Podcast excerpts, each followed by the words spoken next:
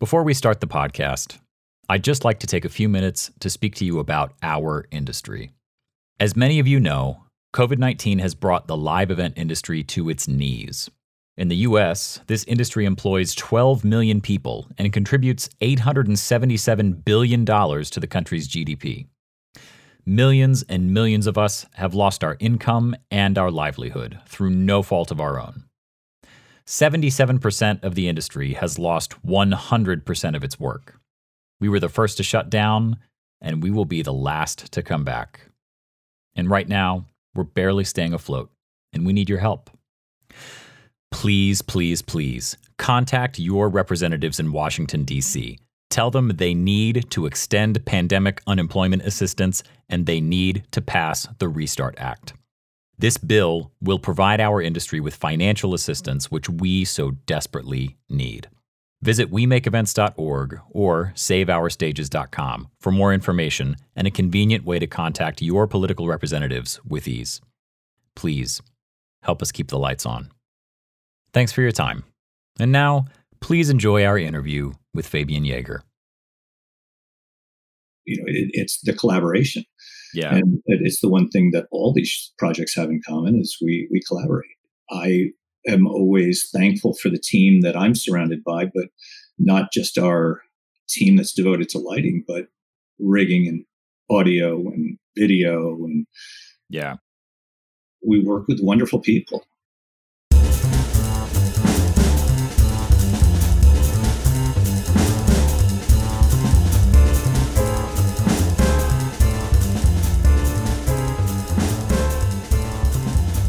Hello, everyone, and welcome to another episode of Talk About the Industry. Today, our guest is the illustrious Fabian Yeager. Fabian Yeager is a lighting designer whose broad spectrum of work encompasses the world of theater, awards programs, corporate theater, architectural lighting, and themed attractions. Fabian's many corporate clients include Microsoft, Adobe, Verizon, Honda, Intel, Boeing, Miller, Nintendo, Chevron, and General Motors. His lighting design work has also been featured at the Kennedy Space Center, Apollo Saturn V Center, the renovation of the Top of the World, the observation deck at the World Trade Center, New York City, Disney World's Epcot Center, and many, many more. Fabian holds a master's degree in lighting design from New York University and is the founder of Yeager Design LLC. Welcome, Fabian. Thanks, Matt. Pleasure to be here. Good. We, uh, uh, I wanted to bring you on. First of all, I'm really excited to have you. I wanted to bring you on the podcast um, as much because you are one of the most successful lighting designers that I know, but also because you kind of occupy a space that I think a lot of us, when I got started in the industry, I didn't really know existed. Um, so, you want to talk about kind of what projects you normally see during the year? Sure. The um, you know pre-COVID, yeah, Yeager Design is and was and and currently is uh, primarily focused on um, lighting design for corporate events, for mm-hmm. large keynote presentations, um, large, small, varying sizes, single exhibits, ex- entire exhibit halls, community spaces. And by community spaces, those are corporate community spaces. They're lounges. They're where mm-hmm. people come and congregate at this time and for the past number of years, we have really been focusing purely on corporate work. Yeah. It, it's not something that you may have heard about, depending on where you had gone to school or, yeah. or um, it happened at NYU. One of the design professors was uh, a scenic designer for corporate events. I think in those days they were doing the large uh, Coca Cola events. Yeah. And and we would hear a little about it but we'd have no access to it whatsoever out of the classroom. And you know being in new york your access was theater so. Yeah yeah that makes sense. Well let's uh let's talk about uh your life before nyu um i'm i'm interested in how you you know how you came across lighting or theater and and why you got interested in it and sort of the environment that brought you to that kind of education. So i i grew up just outside of New York City in Rockland County. Uh, New York was our our town. Um, yeah. We were 30 minutes from the George Washington Bridge, and in those days, we were another 15 minutes from Midtown. Wow. Uh, my parents would attend the theater, and um, we had subscriptions to the symphony and to the opera and and we'd often go to broadway shows and if, if i was sort of the designated hitter for my father when he was couldn't go with my mother i would take his place and we would go in and she'd go well we're going to the opera today so wow. get ready. And, and you know and that was from the time i was eight right up all the way through high school. You know it's it's one of those things that you don't know what you have yeah. until you reach back and realize the privilege that you had to to do that. In those days you know a broadway show wasn't you you could bring the family. Yeah much like a baseball game in New York. You could you could go to Shea Stadium for five dollars. You could do these things, and and your family could join you. It, it wasn't an eight hundred dollar a seat experience for the shows, and yeah. So not only did I I had the opportunities with my family because they truly enjoyed it, but we had, I grew up at the right time. Yeah. And we weren't locked out. But at the same token, my, my parents were very much, um, they loved commercial theater. They loved the symphony. Yeah. But we were not I can assure you, brought into Lower Manhattan to see any avant garde shows. so, in fact, I'm not even sure I knew Off Off Broadway existed it, it, uh, until much later in my life. Yeah, yeah. So many of us that are in the industry had uh, not necessarily parents that were in the industry, but definitely parents that had an appreciation for it. Right. So then you you had all of this exposure to it growing up. Uh, did you go into undergrad knowing that you wanted no. to? Oh, really? No, no. You know, I, I, I mean, the the first Broadway show I saw, I don't know, I was eight or ten, and we actually we went backstage, mm-hmm. and I, I honestly remember being backstage and and meeting people, and and it was a great experience, but it, it's not one that catapulted me and said, "Oh, this is going to be your life's work." Yeah, in high school, we had a fairly unique situation. The, mm-hmm. theater program and the facility itself w- was pretty outstanding. Wow. And with that, you know, I think like everything else, it's the people that inspire you. And, and in that case, I met who would have been my first mentor, who was the, the TD, mm-hmm. and also the, the heads of the theater program at the high school were truly passionate about the arts and, and yeah. about the creative endeavors that, that you could pursue. And, yeah. you know, I, I remember I, I, my first experience was working on a strike for a show. Mm-hmm. There I met two of these, what would become mentors for the next two years of my life. Wow. And I ended up spending more and more time, and it, I ended up um, spending more time just getting experience. Yeah. You know, I, I think even at that age, you don't realize mm-hmm. you're getting this experience. I certainly never dreamed that it was going to turn into a career. At my exit interview with the dean of students mm-hmm. at the high school, I can specifically remember sitting in with him and he turning to me and going, Well, you know, you spend a lot of time in the theater, but what are you going to do with your life? Because you can't do that. um, and wow. was, he was very serious about it. And I thought, yeah, you're probably right. And I I went to Los Angeles for college. I went to mm. Occidental College, and there uh, for four years, I was trying to figure out, you know, really what am I going to do with my life? And because you can't do theater, but I enjoyed doing theater. So one of the first weeks at Oxy, I went to the theater department, and that Occidental is a small liberal arts college. They had mm-hmm. two very passionate theater professors. They but mm-hmm. they were both they were directing, acting, design. It was soup to nuts. Yeah, sure. I remember I walked into the office the first time and met Omar Paxson, who mm. um, remained a lifelong friend. I'd had what I thought was just an amazing amount of experience in in lighting and and theater, and and why wouldn't you have in one year learned just about everything you can learn? that attitude, that young attitude of, you know, you don't know what you don't know. And so what the hell is it? Well, there's nothing really to be afraid of. Yeah, yeah. In this situation, there was no, there was, there was never a thought of failure. Yeah.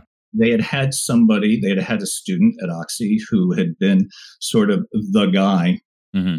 in lighting who had just graduated. And oh, sure so now the new guy who is a freshman comes in with all this vim and vigor and and, and attitude of I can do it. And yeah. I was given again, it's you know, it's the sort of luck of the draw. It's the luck of of the period that I grew up in where mm-hmm.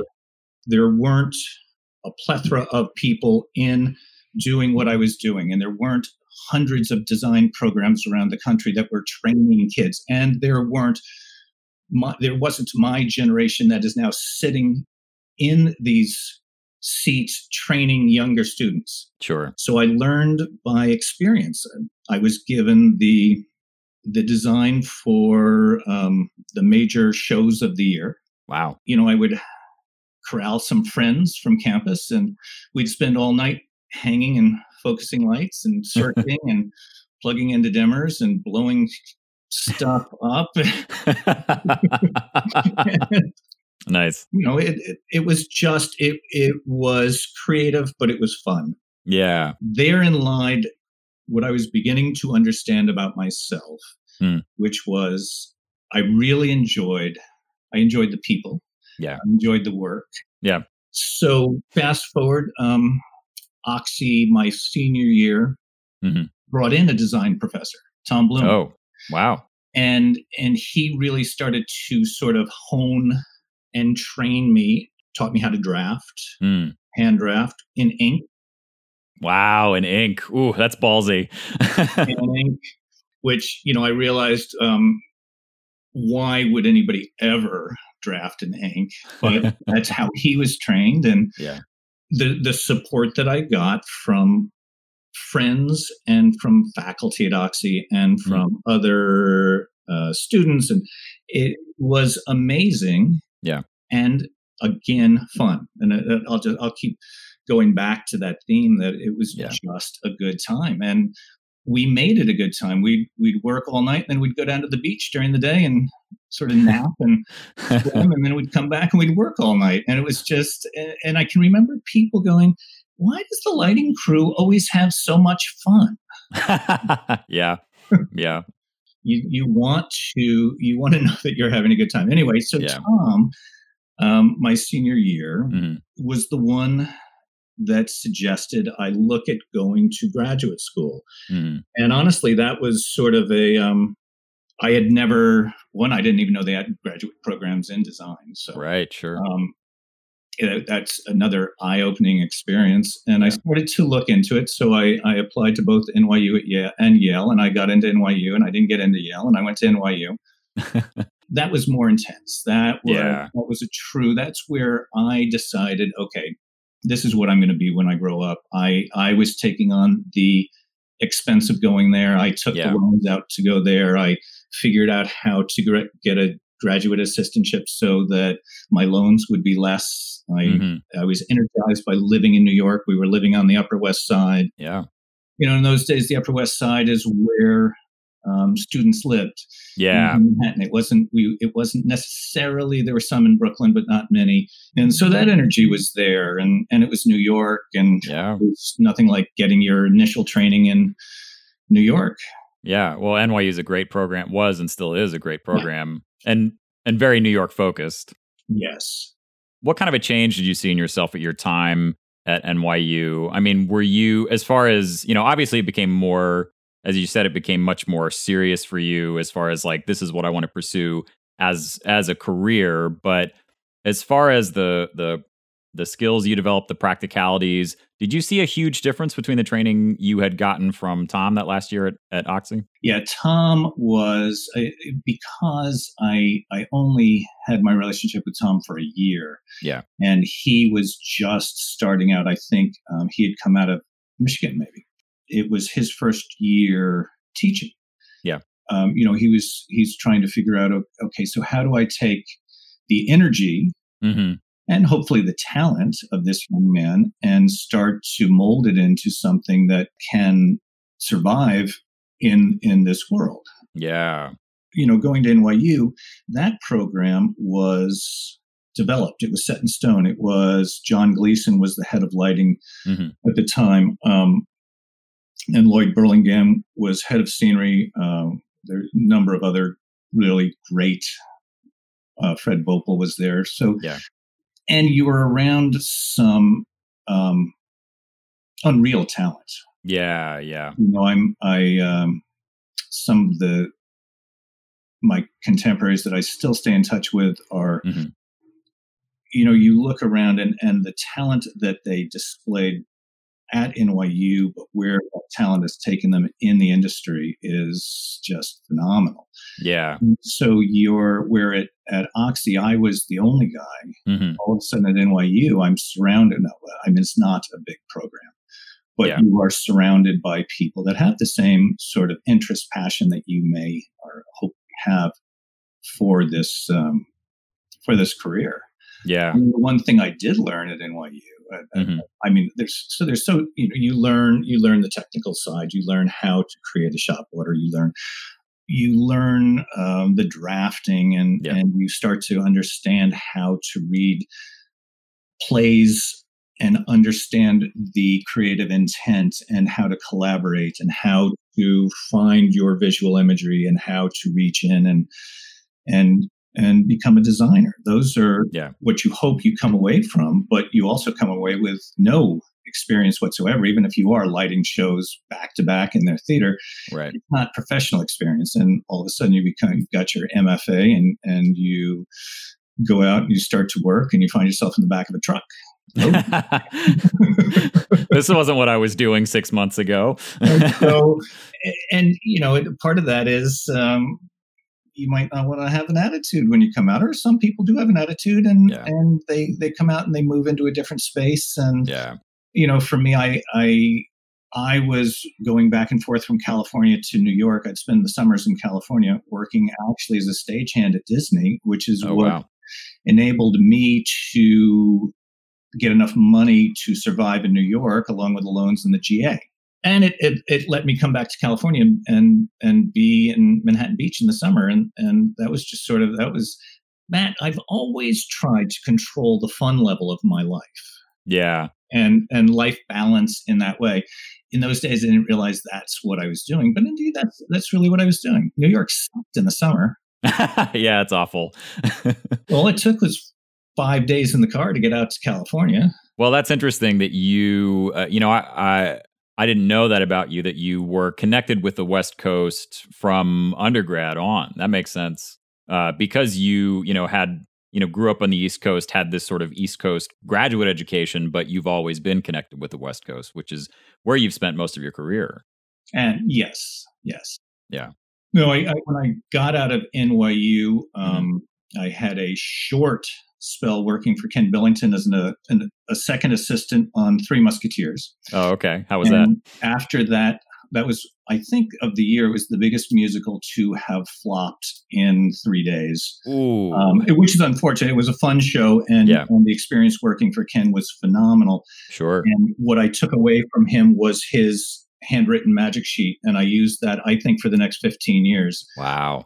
Ken, after opening night, took me out and said, "So you should probably never assist again. You are not a horrible assistant. You, it, it's not just don't do it. It's you're you're not going to succeed as an assistant. Wow. And there was zero question that he was right. And you know, again, fortunately, it came early enough in my career that I thought, eh, whatever. Um, I knew I wasn't happy, and that has followed me all through my career. If I'm not enjoying the work yeah i find a way to um, move on and, and find something that i do enjoy yeah, I think that resonates with a lot of us. You know, talking about your how you enjoyed the light hangs in undergrad. You know, I had a similar experience. Most of the certainly the lighting colleagues that I have have had a similar experience. And you're right. You know, there's a reason they tell students don't go into this unless you really enjoy it it's a lot of difficult work that is going to be just drudgery if you don't like what you're doing. Right. And I, you know, I think that's across the boards. Hopefully for people, it's what I try to tell my kids too. Yeah. That find something that you enjoy, and success will follow you. Um, but after after Ken, um, I worked for Danny Franks for two years, and oh, okay, and Danny, he was one of the original New York um, TV lighting designers. He oh, and Emmy wow. And uh, Bill Klages were all together Mm. And then Danny and, and Emmy were partners for a while, and then Danny broke off. Mm-hmm. And he had two levels of business. He had um, some studio work, okay, um, or some we'll call it live broadcast work. Gotcha. He did the Billy Graham Crusades for years. Oh wow! So that's that's that's my first foray into large scale stadium and arena lighting. Wow. For, for broadcast. Wow. And he also had Tupperware as a client, and Tupperware did these massive corporate keynote shows, and they were months long in Orlando. At they had their own theater, which was really well developed. Wow! And they would write a musical, a, a full book musical every year. Oh my God! I started working with Danny, and I, I, went in sort of as an assistant, so I didn't really listen to Ken and say, what Danny was looking for wasn't an assistant. He mm-hmm. was looking for an, a designer to come in. Um, he would hand me the base plot that was used, and he would yeah. go, "Okay, just look at this, and now redraw it. Here's the show. Here's all the scenery. Light this show, mm-hmm. and then."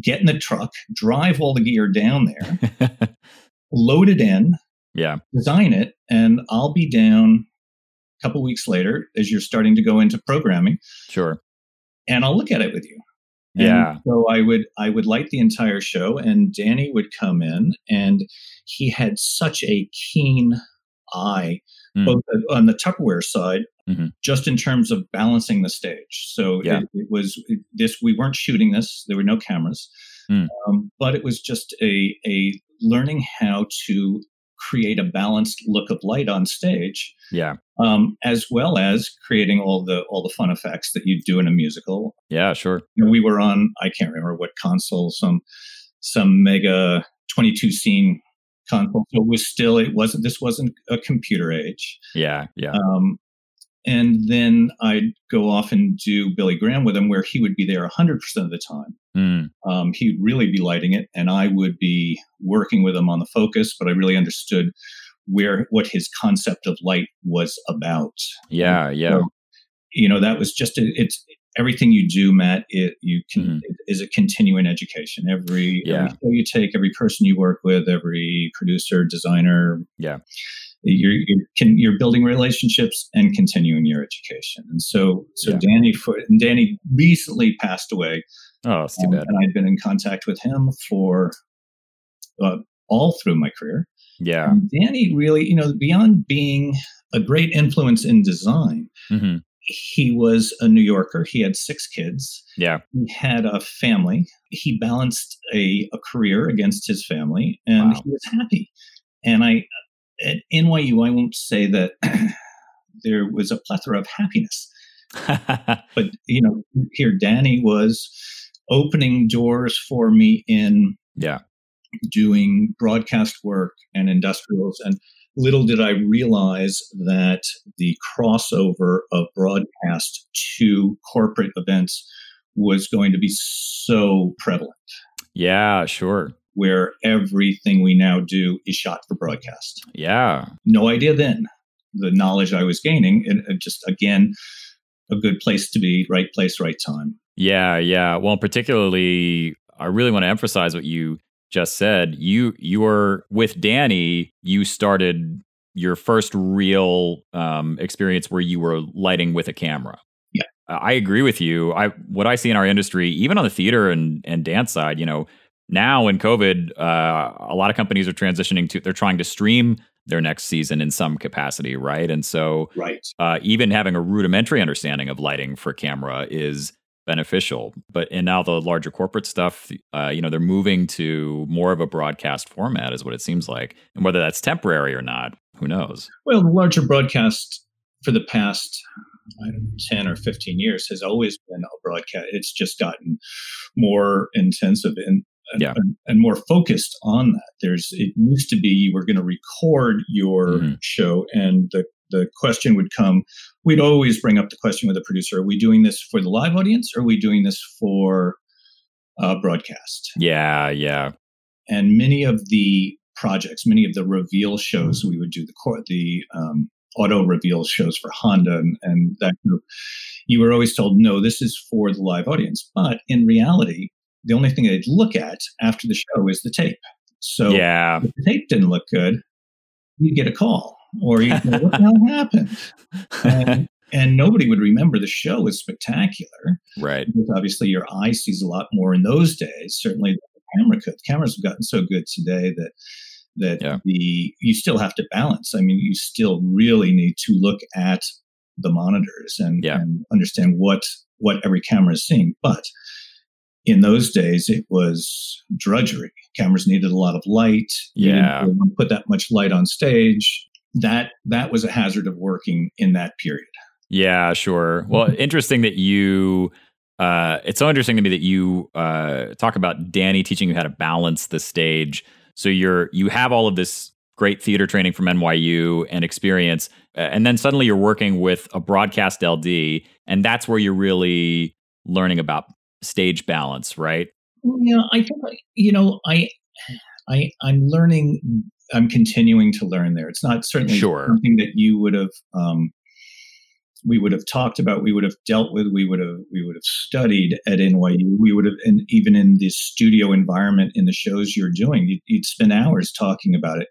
Yeah. But I, I think maybe what it really is is getting more and more experience. Yeah, and that's the key. It's you you can talk about it at NYU and you can see it, but mm-hmm. just doing a show or two shows or three shows a year as opposed to doing multiple shows where where this is now your job.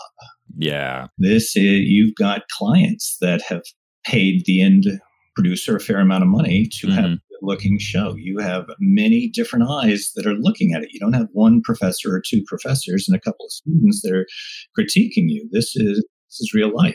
And so yeah. that changes and and again, it's experience. It, it's just sure. continuing to do it and do it and do it and do it. Yeah, I, li- I like how you. Uh, I I really like how you put that. You know how every show is a, is a learning opportunity, but that doesn't take away from the from what you're saying, which is that you have people you have to answer to. There's no substitute for experience. No, it just isn't. there's not. Yeah, it's um, it doesn't mean coming out of school it, you don't have the talent. Sure, and that talent is so valuable yeah. You know, and and you, we all work with people that that rise to the top because of their inherent talent. Yeah. That eye that allows them to create beautiful pictures, whether it's scenic or um, lighting or, or costume. Mm-hmm. It, it's that talent needs to be there. And then on top of that, it is the experience that that allows you to continue. You know, there, for years and years, as I would do shows, mm-hmm. I got a good friend that would remind me, you know, I wouldn't eat for three days while the show was being put in and we're doing the focus. And, and I, I mean, I would eat, but I, I just might, I would be in a knot. And yeah.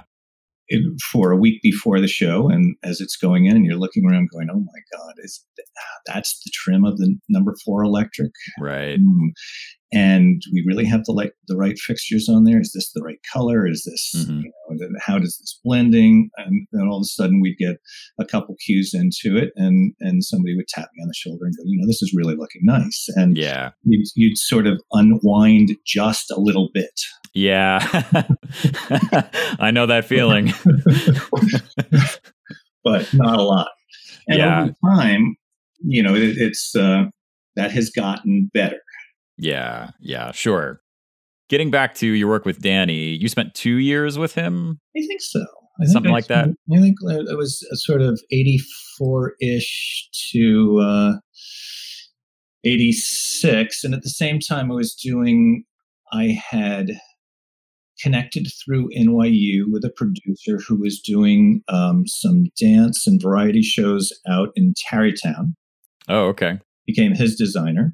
Mm-hmm he and his partner developed an off Broadway, an off off Broadway show called Olympus on My Mind, and I became the designer of that with two other NYU designers. Nice. Um, and that show moved off Broadway to the Lambs Theater, and by this time I had gotten my 829 card. Yeah. I, this is 1986. I had a show running off Broadway, and uh, with Danny, we were doing the bicentennial in New oh, York. Oh, wow, we, were, wow. we were doing a big TV shot of Ellis Island. At the same time, uh, I think Klages was in doing the Statue of Liberty. There was a massive fireworks show. Wow.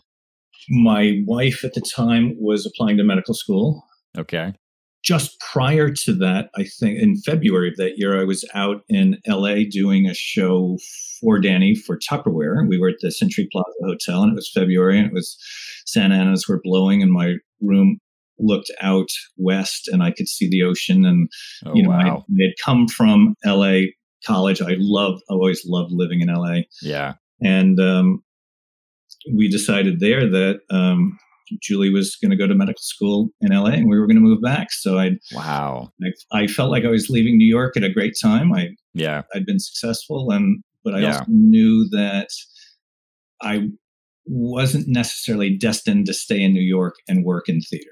Sure. Yeah. Yeah. That self awareness is uh, is a huge gift, I think, because there are plenty of people that would go to an NYU uh, and think, okay, well, I have to stay in New York Mhm. because otherwise, what am I going to do? Mm-hmm.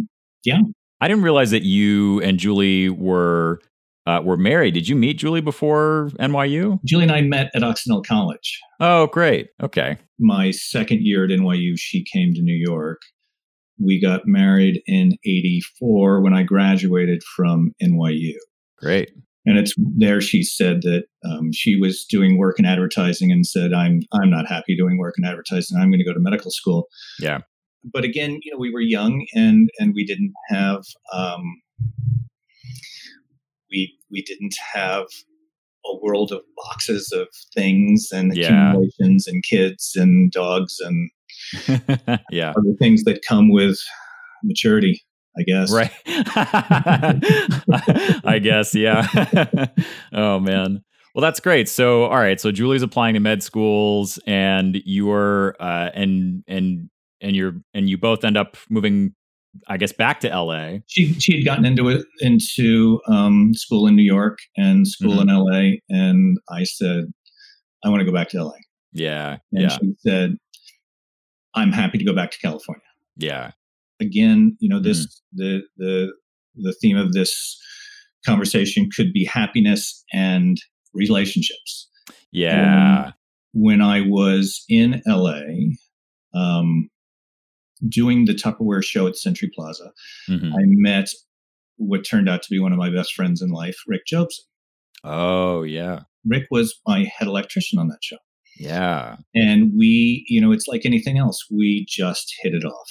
Yeah. Um, I stayed in touch with him. hmm I said, Rick, I'm going to come out to California. I'm going to move to California. I'm going to move to LA. And he goes, Great. I'll get you a job at TVI. Wow. And TVI was, um, Just was like that. predecessor to ELS. And Oh, okay. they were an LA rental company. They were production arts. They were smaller than production arts New York. Gotcha. half of John's business was rental and the other half was production. And by production, it was um, Hollywood events, Yeah. premiere parties, premieres, red carpet. I worked as a staff designer for John hmm for nine months. And there, you know, I would design, I'd load the truck, I'd Right. load it in, I'd ha- I created relationships around LA, but I'd also had relationships from working at as a stagehand at Disney. Sure. And uh, you know, I'll take you back quickly. If you're Uh-huh. going to be, a, if you're going to be a designer, you cannot be a stagehand. However, if you're going to be a designer on the East Coast, you can be a stagehand on the West Coast in those days because pe- there was no social media to say what you're doing. Right. So, yeah. You know, I, I could play the game of making good money as a stagehand Mhm. to support my design fix. Yeah.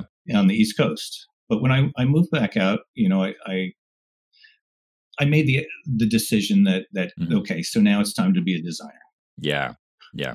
Which still means you're going to hang your own lights and you're going to you're going to work with everybody and and but you're working the the the caliber of person you're working with gets is a little higher all of a sudden and Yeah. so Jobson was and, and was and is an incredible um, production manager. Yeah. Uh, in those days, he was my head electrician. yeah. I worked for TVI for nine months, and then I went in and told John that um, I actually was standing in front of his desk and goes, "You're going to quit, aren't you?" And I go, "Well, yeah, but but you know, I'd like to still design all your shows. I just want Yeah. to be a freelance designer." And he Mhm. goes, "Well, what are you going to charge me?" And we we sort of set out a a rate. And he goes, "Great." Wow. I probably cost him much less, and and Yeah. Oh, for the next I don't know how many years, they Mhm. were my biggest clients, Yeah. and then very quickly, hmm I turned into one of their biggest clients with my shows. Yeah. And I, you know, I always looked at John and thought, you know, you've you've always treated me fairly. Your Yeah. shop is open whenever I need it. The support Mhm. I get from you is out of this world. And and that was my first real shop relationship. Yeah. Um, So important. And so, you know, they they would do all the Roland exhibits and they would do all the industrials I was doing in and we'd ship from there to New Orleans. We would just Yeah. always and Rick also had a relationship with them. So Mm. it wasn't hard to say that we were going to, you know, here's our shop. Here's, Yeah. here's we, we trust. Yeah. So that was, you know, again, it, it's it's about relationships. Yeah, yeah, that's huge. I mean, the the particularly when you're when you're on, at least what I've observed, uh, certainly working with you, but also just in my own uh, in my own sort of client list. You know, you get to a certain point, and they, yes, they of course are. I think every good client is budget conscientious, but what the quality of what you're going to deliver at a certain point sort of supersedes the nickel and dime aspect. You know, Yeah. Absolutely. so so then was was that the beginning of Yeager Design proper? Well, Yeager Design proper, yes, would would have been um, probably the standing in front of John's desk saying that I'm going to leave. Yeah. Um, Yeah. So I quit John. Mhm. Um, Julie was in her third year of medical school, I think, Mhm. and and in those days, you know, and up until I mean, up until yesterday, I would sort of feel like every job you do is the last job you're ever going to do, and um, Right. But Julie told me one night, eh, by the way, I'm pregnant. Well, that's good, honey, because I just quit my job. So, you know, that was a a new awareness that yeah. all of a sudden a new responsibility was gonna was coming upon me. Hmm But it, it always seemed to work. And Yeah. you know, in those days I was spent a lot of time with my little boy Jordan and Yeah. we would uh I wasn't doing an over a huge amount of travel, and I might have been doing one show, one major industrial every two or three months, and that that would that would support me Yeah. for that time. But you know, you would I could spend a lot of time focusing on those designs, and I certainly did. Yeah. spend a lot of time focusing on on this new little baby that's in the family with my wife in Wow. medical school. Wow. Yeah. That's great. again it, it, it takes me back to you don't know what you don't know and and you might as well just keep moving forward it's Yeah. the other alternative isn't good so Yeah, yeah. Now, uh, so how uh, I, I know you, uh, so many of my network knows you as sort of, uh, it feels like the lighting designer for Microsoft. When did that relationship start? Was that did that start with Brian Chilling George? no that started with um, john bromberg who uh, preceded john uh, chilling george in the role brian is in right now hmm bromberg was the la head of staging techniques Okay. when i was both at tvi Mhm. and after. Gotcha. Staging at that time with Bromberg uh, had Apple as a client. Oh wow. I would do a couple of shows through TVI for them. We would be the lighting vendor and design team for for uh, staging's work on the Apple shows and a couple of others. I, I honestly can't remember what Yeah. some of the other, other clients were, but Bromberg and I got along really well. hmm And he then, this is early, early Microsoft, Yeah, yeah. and started to build the first events division of Microsoft. Oh wow. My first project with Microsoft was I was the designer for a production house called Multimedia, which um, did uh, the Honda shows and Oh, a number of other industrials. I'd been working with them for a couple of years. Mhm. And there I met Julio Campos, who is now Campos Creative, and a number of other people have spawned off and created their own production companies. yeah. We were brought in to do the Windows 94 launch. Gotcha. Was it Windows 94? Ninety five, I think. 90, Windows 95. Yeah, Windows that's it. 95. So it was 1995. It was Yeah. Jay Leno. It was um, Rolling Stones. It was Bill Gates. And um, on the Microsoft campus. And at the same time, mm-hmm. I was doing a Cadillac tour with multimedia, I think. Mm-hmm. Um, and and that tour was uh, starting on at the Cadillac plant. We were rehearsing it there. It was going to be a a unique tent tour. It was going to be for 150 people. They mm-hmm. were to building an A/B system and touring it around the country. Yeah, um, and I was doing the initial design for it. We were setting everything up um, and testing it out at the Cadillac plant. Gotcha. And so I was traveling back and forth. Uh, you know, it, it, was a fairly unique time in my life because I was mm-hmm. I was going from Cadillac, Michigan, old world industrial America. Yeah. Rock quarries in the background. Sure.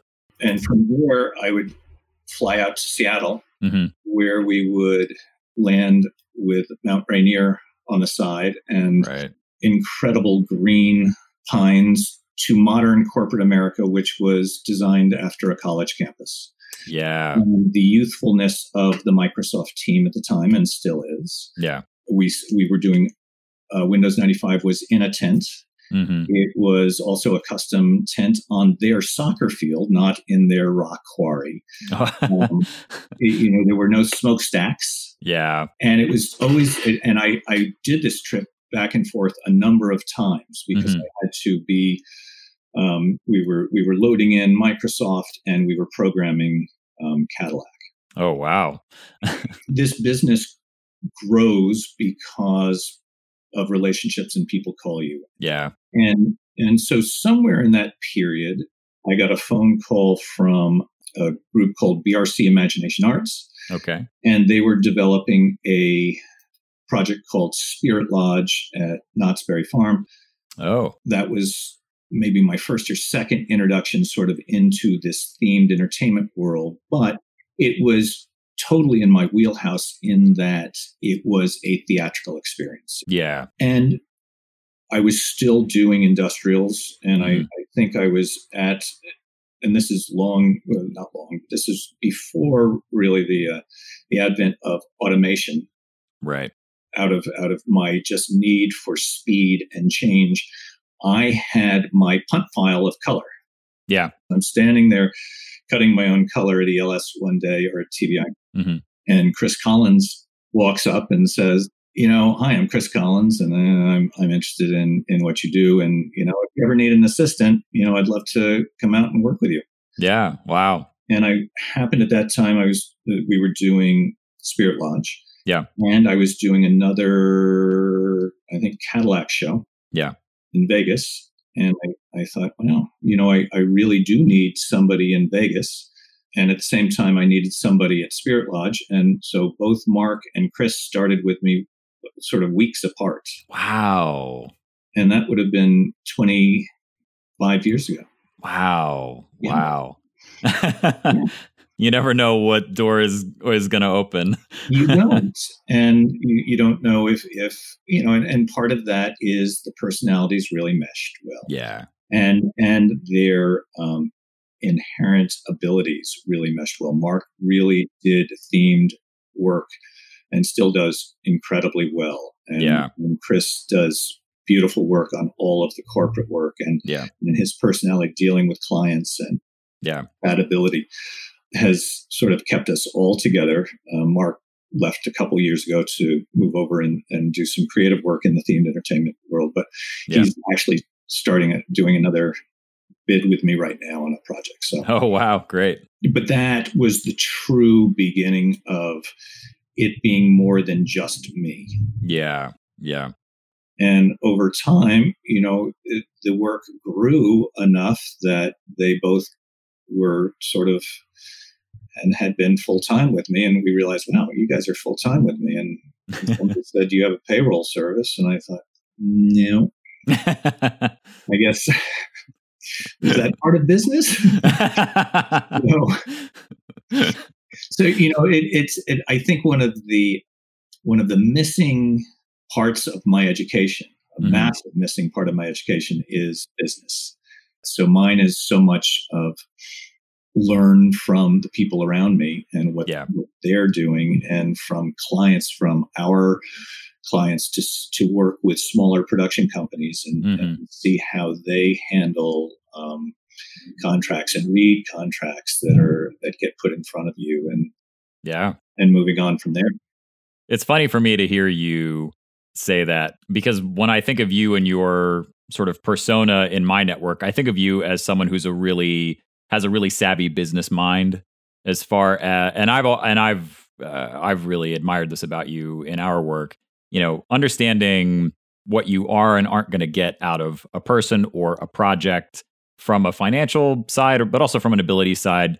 You know, and I see from you a really uh, your ability to come to those understandings is lightning fast. At least it seems like that to me. You know, and I, maybe that's just experience, but I feel like that's maybe innate to your personality. I well. think part of it is is experience. Part mm-hmm. of it is it's it's um, with experience you you gain confidence. Yeah. And with confidence, you're, you know, you're able to both inspire clients and, and people that are around you. And, yeah. And I'm willing, easily willing to stand up and, and fight for what needs to happen. Sure. If I see things going off the rails in another department. And it's, yeah. because at the end of the day, it's going to encroach, it's going to impede my ability to do my work. Yeah. Well, that's something I think so many lighting designers have in common. I and you know, I was taught this sort of in the dance touring world, but I've seen every other successful lighting designer that I know sort of come to the same conclusion, which is we have to look out for other departments uh, making uh, the wrong choice or making choices that will put too many resources uh, in their corner because then we won't be able to do our complete jobs. Absolutely. Or you'll you'll you will they will have squandered time that you really desperately needed. Yeah. Yeah. And in the corporate world, the show doesn't postpone. Yeah. There's no let's add another week of previews. No. No, and that that really is what I love about the corporate world. Yeah. We know that on Monday morning at eleven o'clock the show's over. Yeah and, and I love also the intensity that it takes to get to the 9 a.m. show, right? Or to be over at 11, right? But uh, you know the speed that you have to work, mm-hmm. it, it's it is energizing to me, and it, yeah. it, that is not frightening at any level. Yeah, but that's one of the luxuries for me of working in in this environment. It just it's so much fun. Yeah. We'll be right back after this message from our sponsors. Hi there. If you're one of the potentially tens of people that listen to this podcast, then you already know that cueing this cheesy bossa nova music means it's time for a brief commercial break. Aw, man, I don't want a commercial right now. Just listen to how much money we spent on that sweet, sweet background music. Well, that's kind of a weird thing to say. It must have been at least $42.17 plus tax. Why is he being so specific about it? Surely you must be saying to yourselves, this Matt Miller guy is a real professional. Actually, I was thinking I might make a sandwich, maybe some ham or. And my, what an outstanding voice he has. He does kind of sound like that Arby's guy. I could listen to his mellifluous baritone for hours on end. You know, Arby's, we have the meats. Ooh, I really want a sandwich right now. But did you know that Matt Miller is also a real life professional lighting designer with almost two decades of experience in the industry? And that he offers one on one training in Vectorworks Spotlight? I thought he was just on that podcast. Vectorworks Spotlight is the leading CAD software program in the arts and entertainment industry, and a crucial part of any lighting designer's workflow. Oh, I see what he's doing here. So, whether you're a student just starting out your Vectorworks journey, or a seasoned professional looking to sharpen your drafting skills, why not consider reaching out to book a training session with Matt today? If you can manage making it through one of his podcasts without wanting to Vincent van Gogh yourself, then chances are you might actually enjoy learning from Matt in a real life scenario. What does Vincent van Gogh yourself mean? Believe it or not, after 15 plus years of drafting with Vectorworks, Matt pretty much mostly knows what he's doing. Oh, God. I just Googled it and it says Vincent van Gogh cut off his own ear. Details can be found at www.mmiller-lighting.com.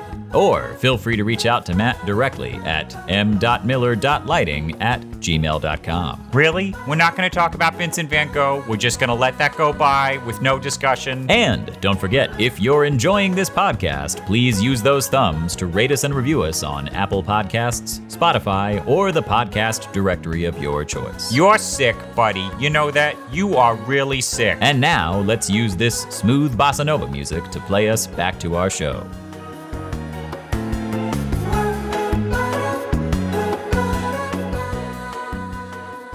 Well, let's let's talk a little bit more specifically about that. Uh, I think a lot of uh, a lot of people listening to this might not uh, have a clear understanding of what the kind of the project timeline is for mm-hmm. a large scale corporate show like that.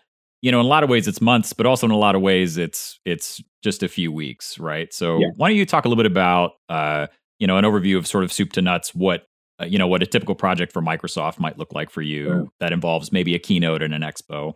Yeah. So, you know, the the project it may be something that's on the books as a um, annual event. Yeah. Um, but it wasn't always that way because somewhere along the line, all of these annual shows were new at one point. Sure. Yeah. Phone call yeah. would come in and and they would say, okay, we're developing a project. So you're you're trying to quantify what is it? it it's what do you really need to know? You need to know dates. Yeah you need so you can you can presume availability and you can start to put the team together. You need to know the venue. Mm-hmm. you hope to know the venue. You might not know a venue. You might you might say you know what? We're talking new york and we're talking these four theaters and uh, possibly a convention center.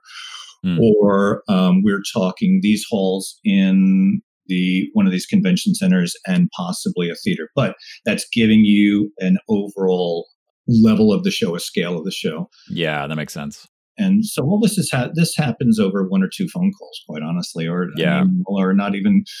It might be a ten minute, it might be a two minute phone call. I'm just going. So here's here's what I know.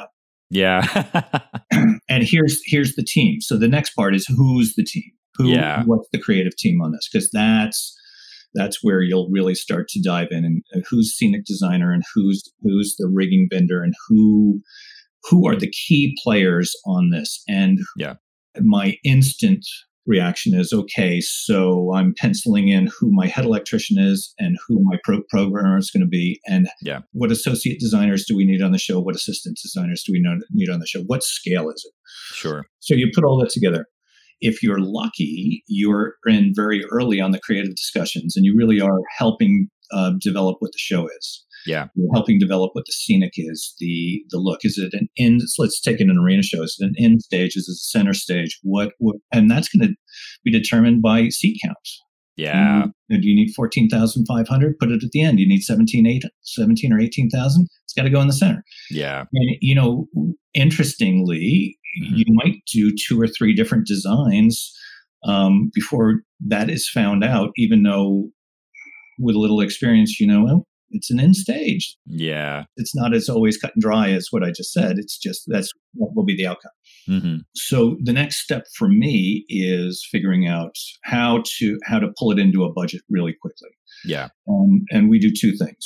We need the scenic design. We need the base scenic design. Mm-hmm. We need where's the stage? What's the size of the stage? What are the, what's the screen configuration?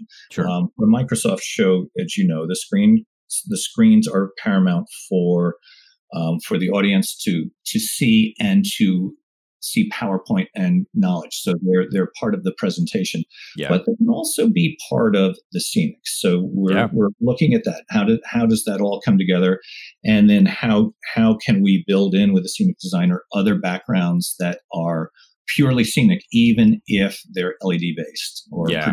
projection based. Mm-hmm. So you know, Scenic is developing their package. Mm-hmm. Um, we get a base ground plan. We always do a initial truss layout. Yeah. And then from that, an equipment list. And so there are, there are some requirements on the show. You have to light the stage for camera.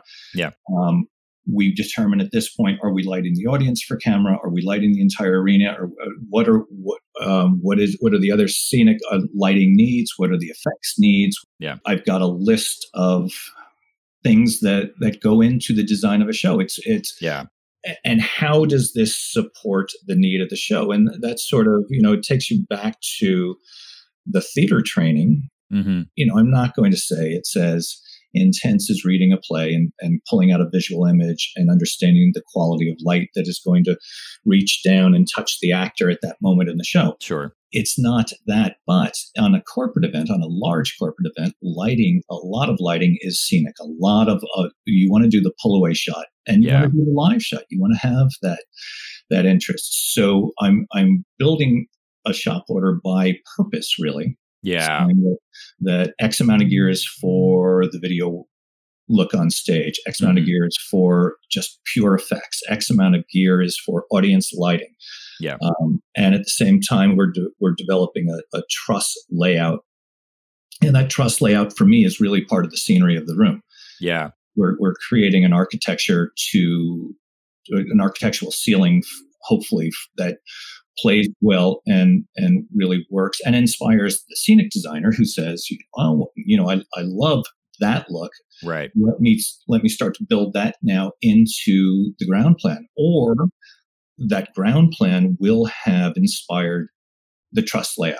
Yeah. I will often be inspired by the ground plan to create Mhm. the position, the truss layout overhead.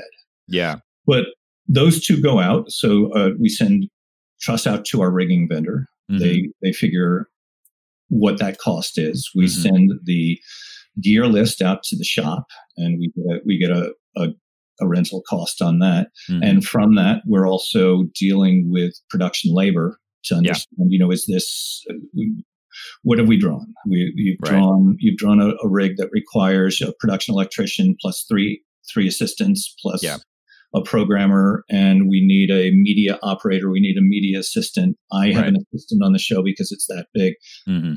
but that's all done fairly quickly, Yeah. so that we can get to our first round of budgets. Yeah. and and understand are we in the ballpark? Yeah. So from there, we will go into fairly intense budget meetings. Yeah. We'll literally outline what everything is for. Sure. We'll start to make the cuts and that still leave us with the show. Yeah. That's required. And everybody's protecting their budget. There's no question about that. We Sure. we um, we've overstated probably by just a tiny bit what the rental is going to be because Mhm. you, you always need spares and you never you know the, the difference between uh, i think reaching back into my theatrical training Yeah. where every light you know is truly thought out because it, when i put it down on paper every light has a primary purpose Yeah. there is there is a focus in my mind for every fixture that's going to go up there and and as you know most of what we're doing now is automated Yeah. there's a primary focus and there's often a secondary focus and Sure. every, every now and then we'll have then then how how does that play off into position three four five and six and effect so Yeah.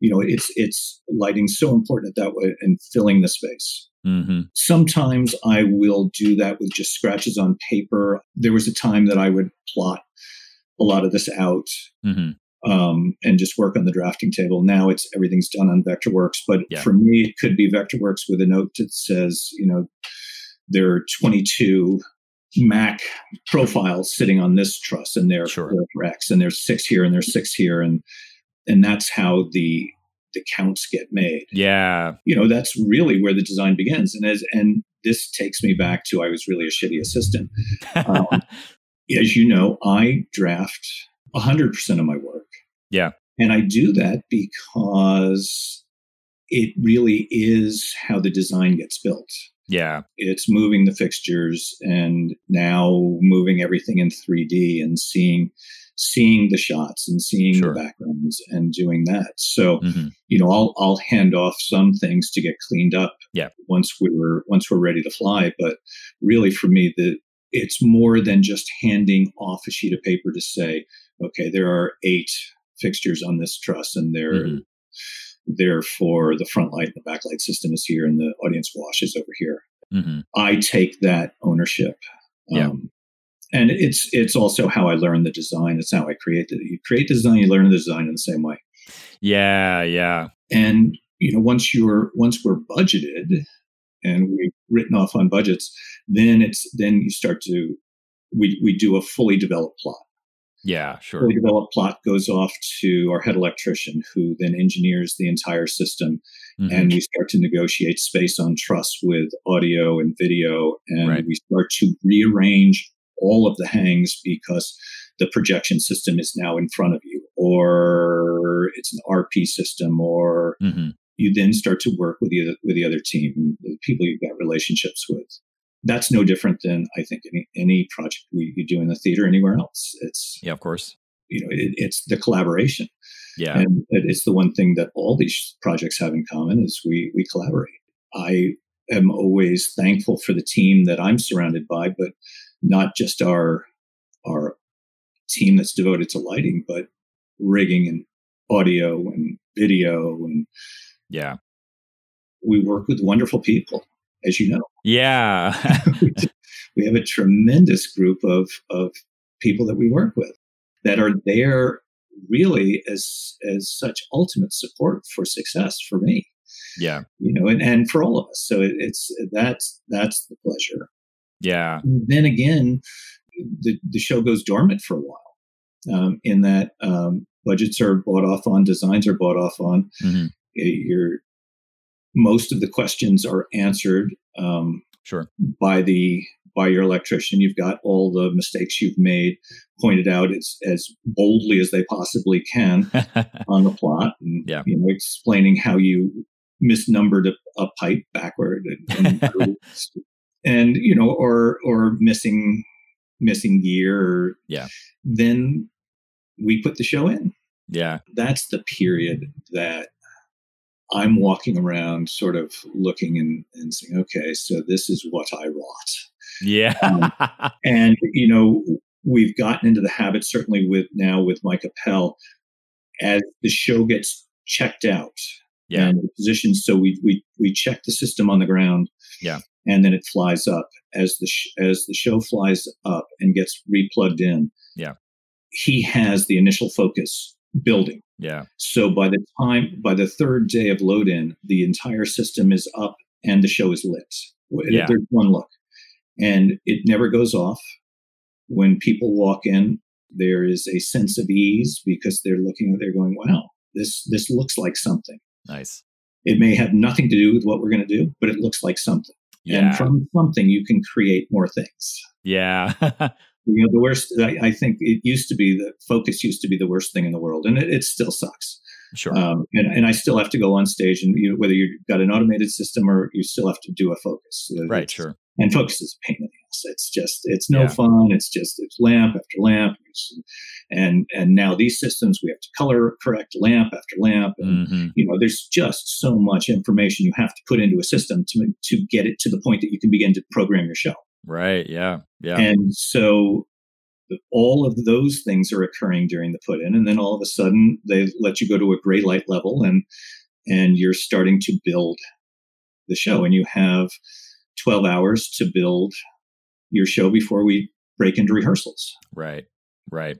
It always surprises me how different that is from sort of a traditional kind of theatrical project, but also at the same time how just so incredibly similar it yeah. is. You yeah. know, I think for me, when I um when I sort of started doing corporate work, the thing that that really blew my mind was the scale, was just the difference in scale whether it's the budget, whether it's the people, whether it's the venue. Yeah. Um, and it took, you know, it took a couple of years to get used to that. But once you're used to it, you're used to it. And interestingly enough, once I got used to scale, I had a better understanding of your workflow.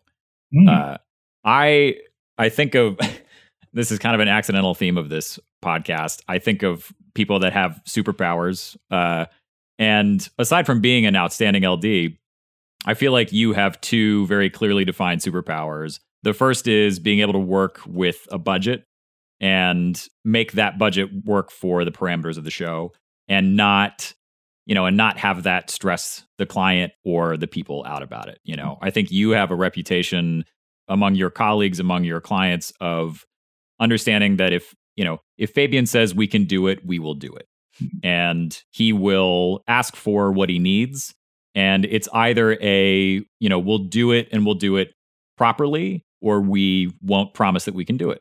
Mhm. Uh, and to me, uh, you know, that's a really important uh, skill to have, particularly in the corporate world. And I see that being uh, a huge part of your success. Um, so I'm not surprised to hear you talk about uh, about budget in the way that you do, and so early in the process. Yeah, but it's also it it's it it takes us back to the conversation we had about experience. Yeah, And it's client experience with with and it's it's a relationship. yeah, It's having been successful at that for project over project over project over project, so that there is a trust. yeah, Nothing can replace experience and relationship for that trust. yeah. Well, and once you once you've proved yourself, once you earned that trust, I feel like you just started a completely different place. Yes, yes, and and that comes with time. Yeah, le- yeah. As you say, there's no there's no ex- replacement for experience, but experience. Yeah. I your other superpower uh, uh, that was clear to me, like from the very first time that I met you, is I feel I've never met someone that uh, can make a determination, like a crystal clear determination about whether uh, whether somebody is going to be beneficial to work with or beneficial to the project faster than you. I feel like uh, you know we i mean you you know i do a lot of associate work for you Mhm. uh, which i really enjoy um, but when we kind of got we kind of got linked up because of michael downs who was Right. also on this podcast of course Right. and uh you uh uh the way that it happened if i'm remembering right was like you sent me an email with like basically four questions and you were like you know the there's no you know yes or no it doesn't matter necessarily uh, and I answer, I I must have answered yes to to all of them. Mhm. Uh, and then you called me and uh, we talked for like maybe 15 minutes, and it was a gig that Downs was doing the scenic uh, production design work for. You couldn't be there, Mhm. uh, and Chris Collins was doing the uh, the keynote. And long story short, like we had a very short phone call, and you were like, "Yeah, okay, I think you'll work." And like, and and then off I went, and I'd never I'd never had a phone call like that before. You know, it was always on a much smaller budget and a much smaller scale. You know, and here I was, and that was the first time I ever worked on a really truly large corporate show. And I thought, like, he he just we only talked for 15 minutes, and he wants me to go do this gig. Like, what did I say? You know, but you, I see that being a reoccurrence in your life, uh, uh, and and your network, the people I've met that are in your network, they're all incredible. You know, yeah I feel very fortunate for that. yeah. Um, I don't know that it, it's any great innate ability to understand people's abilities. I have a level of trust in in one recommendation from Michael Downs yeah, or recommendations from so everybody that that works with us has come in because of a recommendation. Um, I don't know that anybody has ever come in on a cold call, other than Chris Collins on a on a Can I work with you someday? yeah, and that worked out. So the, it, Yeah. it's you know it it's it takes me back to I was a shitty assistant, yeah, and yeah, so I don't treat people as assistants. yeah, I I give you guys a lot of responsibility. yeah, Um, and I want to see you sort of own that responsibility because if you have that, uh, you know, it's easy to sit in the second seat and watch the things around you dissolve into chaos and not have to deal with it. right, But if you're in the first seat and you have to deal with it, it's because you have the responsibility. You you take that on. You, Rick, everybody, Tyler, the Tyler two, the you know Right, the, yeah. the entire group um, takes that to heart. And Yeah. I'll come in and we'll we'll we'll walk over and, and look at positions and and I'm I'm you know reminded the other day. uh, Let's see who was it. Um, LB was yeah, walking through a, a sh- project with me and and I'm I'm looking and I think he had done some drafting on it because we'd handed off the drafting to all the different venues to everybody. Yeah. And we're looking at the cyc position and the and the footlight position of the cycs and we're just going, did I draw it like this? yeah, Because LB is not going to work. and he's looking around going, well, and neither of us had the uh, the plans were on the computer somewhere. Sure, and we, yeah. I, I said, there's no reason to go look at the plans because it doesn't matter whether I drew it or you drew it. It's not going to work. We have to fix it. And what I loved was he's looking around and and our our rigger is standing next to us. And between the three of us mm-hmm. we know it's not going to work. Right. We know something's going to change. Yeah. And we're trying to figure out what is the what is the best change? What gets us the best look? Start there. Yeah. And then we just change it.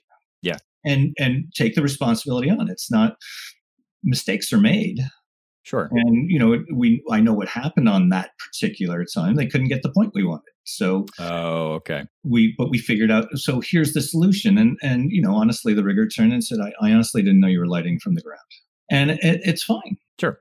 LB took the responsibility of of okay, here's the here's the solution. Great, let's move on.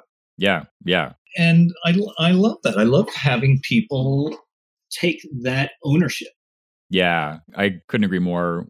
I maybe one of the first uh, exhibit hall gigs I did for you. You were very, con- you know, it went well. The client was happy. Mm-hmm. The room looked good, and you were, I think, next door in an arena. And what you said to me was, uh, uh, "You've done a great job because I didn't get a phone call." Yeah. you know, nobody's calling me in the arena and saying Matt's really screwing this up. that takes me back to years ago with Collins, where yeah somebody said oh, he's fantastic. You can send him on any show. And that was the greatest compliment i could get. Right because if he's on the show it may either means i'm somewhere else in those days. Right. And if somewhere else might be i'm with my family somewhere. Right yeah. I don't want to come in. That wasn't part of the plan for this. And yeah. so to have you guys succeed is, and it, it's honestly one of the um, one of the great pleasures is when we have um, six or eight of you guys together. Yeah, and we're on a big show, and the general conversation around the client table is lighting's just great. Yeah, Where, how do you put together a team like this? Yeah, you get along. Yeah. There's again, it's fun. Mm-hmm. There's respect between all of you. Mm-hmm it really it just bodes well for the entire production because we're talking about if you know eh, on on one of the Microsoft shows, as you well know, there could be there are hundreds of production people, hundreds. Yeah, they don't need a squabble at the top end of the lighting team. Yeah, that's that's yeah. not what's going to bring any of the team back. yeah, exactly. yeah. They want a solution based group. Yeah. And I feel like that is that if anything, we're solution based. Yeah. And making sure that that they that the client gets the end product that they absolutely need and want. Yeah, I like I like how you put that a solution based group. But it's not just associate lighting designers that you have a really phenomenal corral of. Uh, you know, you were talking earlier about collaborators on the show, uh, you know, rigging, um, production management, uh, uh, your relationship with the shop.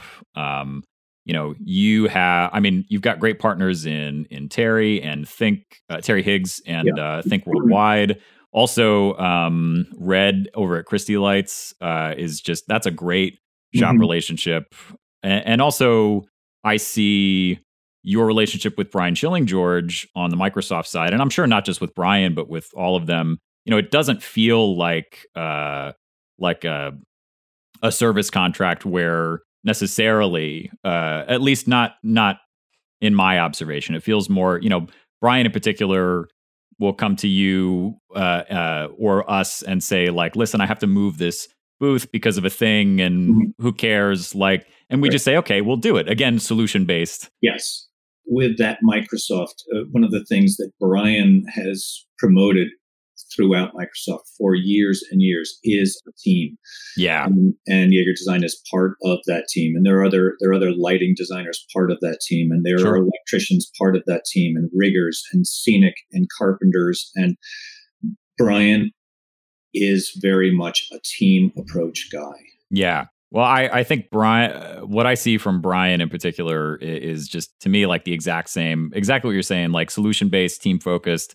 You know, it sounds kind of corny to to jump on a podcast and say like, well, it's all about collaboration and teamwork, but like in actuality, it is. It is. I, I, uh, you know, we don't really have time to go into all of them, but I, I want to mention a few names here. Chris Zabo, who you mentioned, right? A phenomenal production electrician.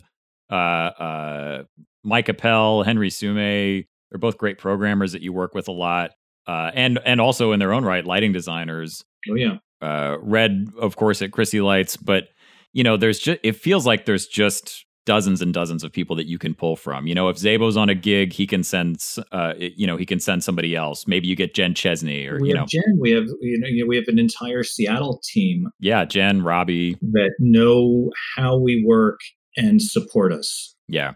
Again, it it, it takes me back. That's experience, relationships, and time. Yeah. Yeah. Oh, it's incredible. You've got just some incredible people you work with. Yeah. Um, let's change gears a little bit. Uh, you mentioned it earlier, uh, but I'd love to talk a little bit about work life balance. I feel like that's something you mm-hmm. uh, really prioritize. I think it's important to talk about because, yeah. you know, so many people think that this kind of career is not conducive for, you know, a family life or whatnot. And certainly there are situations where it where it isn't. But I think what I've learned, and I I wonder if you would agree, if you just have to make it a priority. Uh, otherwise, you'll end up hating what you're doing. Well, if if the dual life is important to you, yeah, you're going to hate what you're doing. Yeah, sure. So for me, family was always going to be an important family has always been an important part of my life growing up and, and now with julie mm-hmm. and you know it's back to you don't know what you don't know when you have this first child and and they become important yeah um, then you have the second you have the third and yeah. or you don't have any you just have a dog and a wife it, it's it's right. any of that but i think what it boils down to is family is family and business is business and there's always overlap yeah. in this business so you know, we don't work a nine to five. Right. But because we don't work a nine to five, you can carve out some incredible time for your family. You just have to make sure that that balance is there. I could coach my kids' soccer teams yeah. when I was in town, right? Because I could be at the school at three o'clock in the afternoon. My office was four minutes away from their field. Right. Yeah. Yeah. You know, I I have always had a studio. Yeah. Away from the house, and that's and so when I was home, I was with the family. And, mm-hmm. you know, there are times that we're going to, we're doing a 12 day show. Right. And so I'm gone. And the, the other secret of that is having a partner in the house that, that isn't waiting for you to return in a sense. Yeah. You know, Julie had a, Julie had and has an incredible career. She's a pediatrician. Yeah. She was able to mold her career into a life that she wanted mm-hmm. and still have an incredible life in that way and yeah. and and raise our three kids yeah. and i could be there to support her. You know chris took a ton of weight off of me by taking many of our shows and yeah. so he's and but you know you look at chris he also has a wonderful work life balance. Yeah agreed. Yeah. Um, and so you know we've been able to to build that into what we do and i think so in in the corporate world so many of the of our clients understand the need for that balance in life. They don't yeah. I mean other than on site, they don't expect miracles over the weekend. I mean every now and then, you know, we we realize okay, we're in a bind, we need to get this out and it means it's going to be a Saturday in the in the studio and yeah. you you're going to have to design. It's it it's always been a priority for me because that takes me back to you know there has to be fun and yeah. i enjoy both. I have fun doing both and so i'm not going to give up one for the other. Yeah yeah that's great. You said something to me uh maybe it must have been last fall i think we were you know uh after ignited it sort of uh, uh ballooned into this really large uh large project and there were you know uh like you you were saying before maybe six or eight associates or assistants on it and we were talking about just things going well kind of in the building that I was working in and all the associates that I was working with. And you said something about how paying me a very nice compliment and saying that you you make it fun for them and how important that was. And I, you know, I'd never kind of thought about consciously doing that. I think just the people that were around, they're so good at their jobs, but they're also, you know, like uh, Rick Zimmerman is one of the funniest human Yeah. beings alive.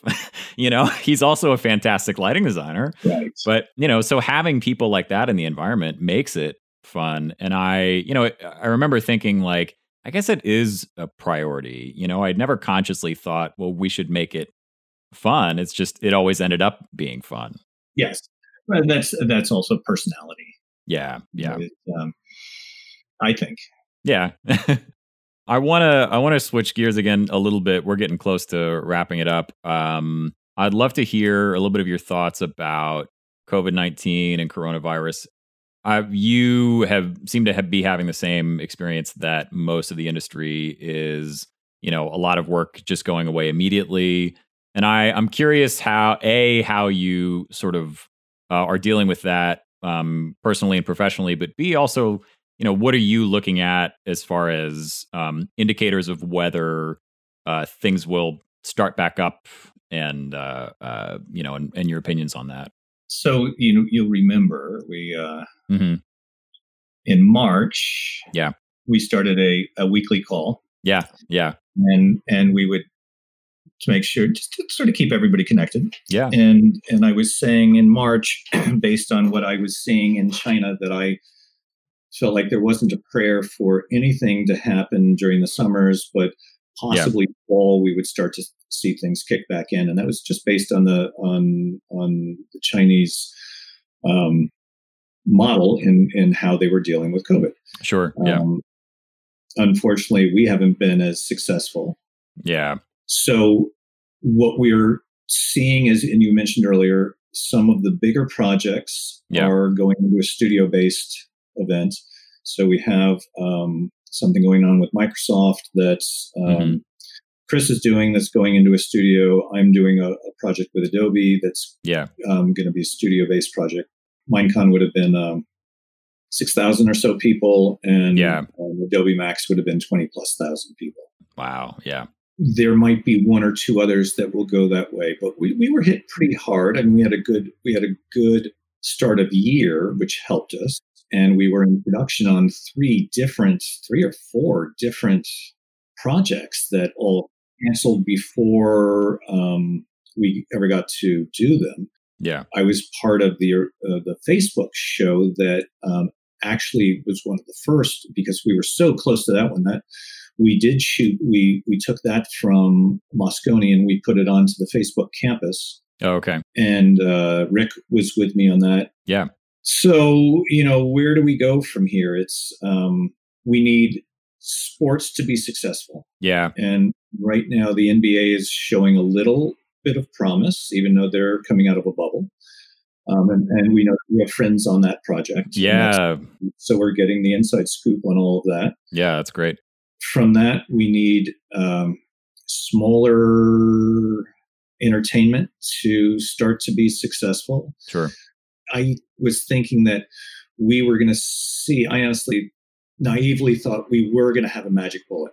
Yeah. Not so much that um, we were just going to it wasn't that we were going to have the vaccine but it was going to become un, it was going to get under control. And that was a very naive and and wrong supposition. Yeah i had the same thought early on and uh and yeah it proved uh you're right very naive. You know, at the same time, Microsoft had and Facebook both said they will not do a live event until summer of 21, yeah which didn't worry me too much. I felt like they have a plan. yeah And I, I knew sitting back uh, that it, it's good to have a plan. It's good not to come in and make a mistake. sure I can't decide yet whether um, we're going to see a postponement on that. yeah I, I don't have a concern that this industry has gone away. That that we've we've gone into a studio and, and we're now going to be remote on everything we do. Yeah. I, I think that you know, it, it, and you've seen it too. The the interaction of people on an exhibit floor or Yeah. even in an arena, just it's so much more than the keynote presentation. It is really the the relationships and camar- camaraderie that comes out of that. So Yeah, I yeah. don't see that going away, but I also don't see it coming back with the force. yeah. I think it's going to be a slow build as opposed to a, uh, and I, I think that's it's not it's not months. It's it's years i think. Yeah. You know we're starting to see glimmers of hope with Mhm. um, outdoor theatrical experiences. Yeah yeah. You know the other i think new york theater has to open up somehow yeah at some point. That, that will be a precursor to what we do. Yeah that makes sense. That's such a um that's such a solid business model. Yeah. So i mean it's it's not it, it's doom and gloom but it's not doom and gloom. It's going to come back. We're, we're we're going to have to hunker down for a while. Sure. You know it's it's going to be interesting to see what other opportunities come from this Yeah. and and see how they play out. Yeah. And you know the eyes are always open to see what's what's what is the you know you've got this podcast. That would right. you weren't going to be doing this if if we were in the middle of ignite right now. No. That's correct. Live entertainment no matter what it is is not it is not doomed. Yeah yeah. It's too important. Postponed but not doomed. And we work we work in live entertainment. Yeah, I like the way you put that. Uh, not uh, postponed, but not doomed. Yeah. Often people that don't work in corporate theater or corporate events maybe don't make this connection, but you know, we're sitting here talking about how we love our work family and being in those events are so enjoyable, right? That's also true for software engineers and the rest of these industries. And i agree those live events are often where they get to see each other uh maybe just once a year you know Yeah.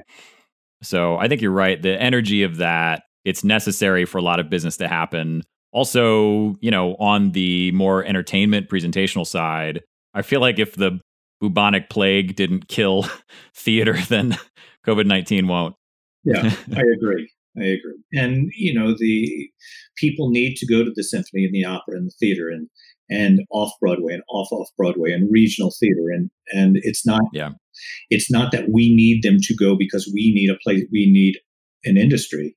Right People need that interaction that, that the arts. Cities grow because of fine arts. It's part of the the the structure, it's part of the fabric of a of a vital city.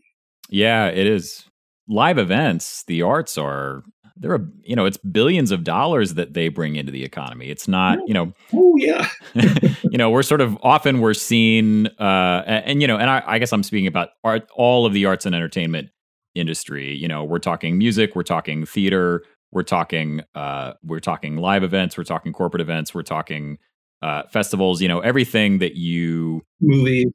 yeah, movies, TV.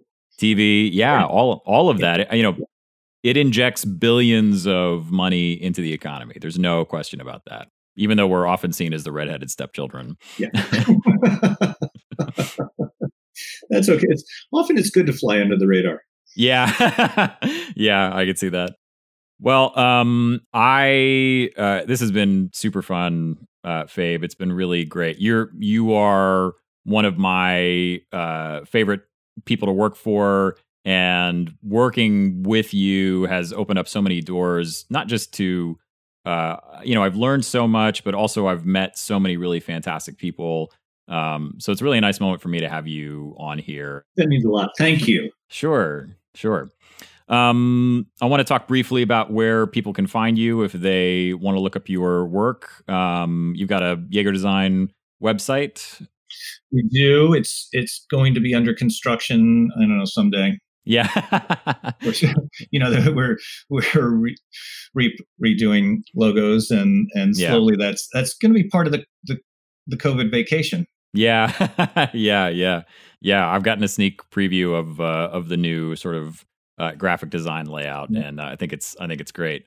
Um, you're also on LinkedIn. If anyone uh, wants to peruse LinkedIn, uh, again, it's just been a real pleasure having you, and uh, thanks for your insight and for your time, and uh, hope to see you on the other side of this. Thanks. You will see me on the other side. Good, good. If you're not, All right, thanks, Fabe.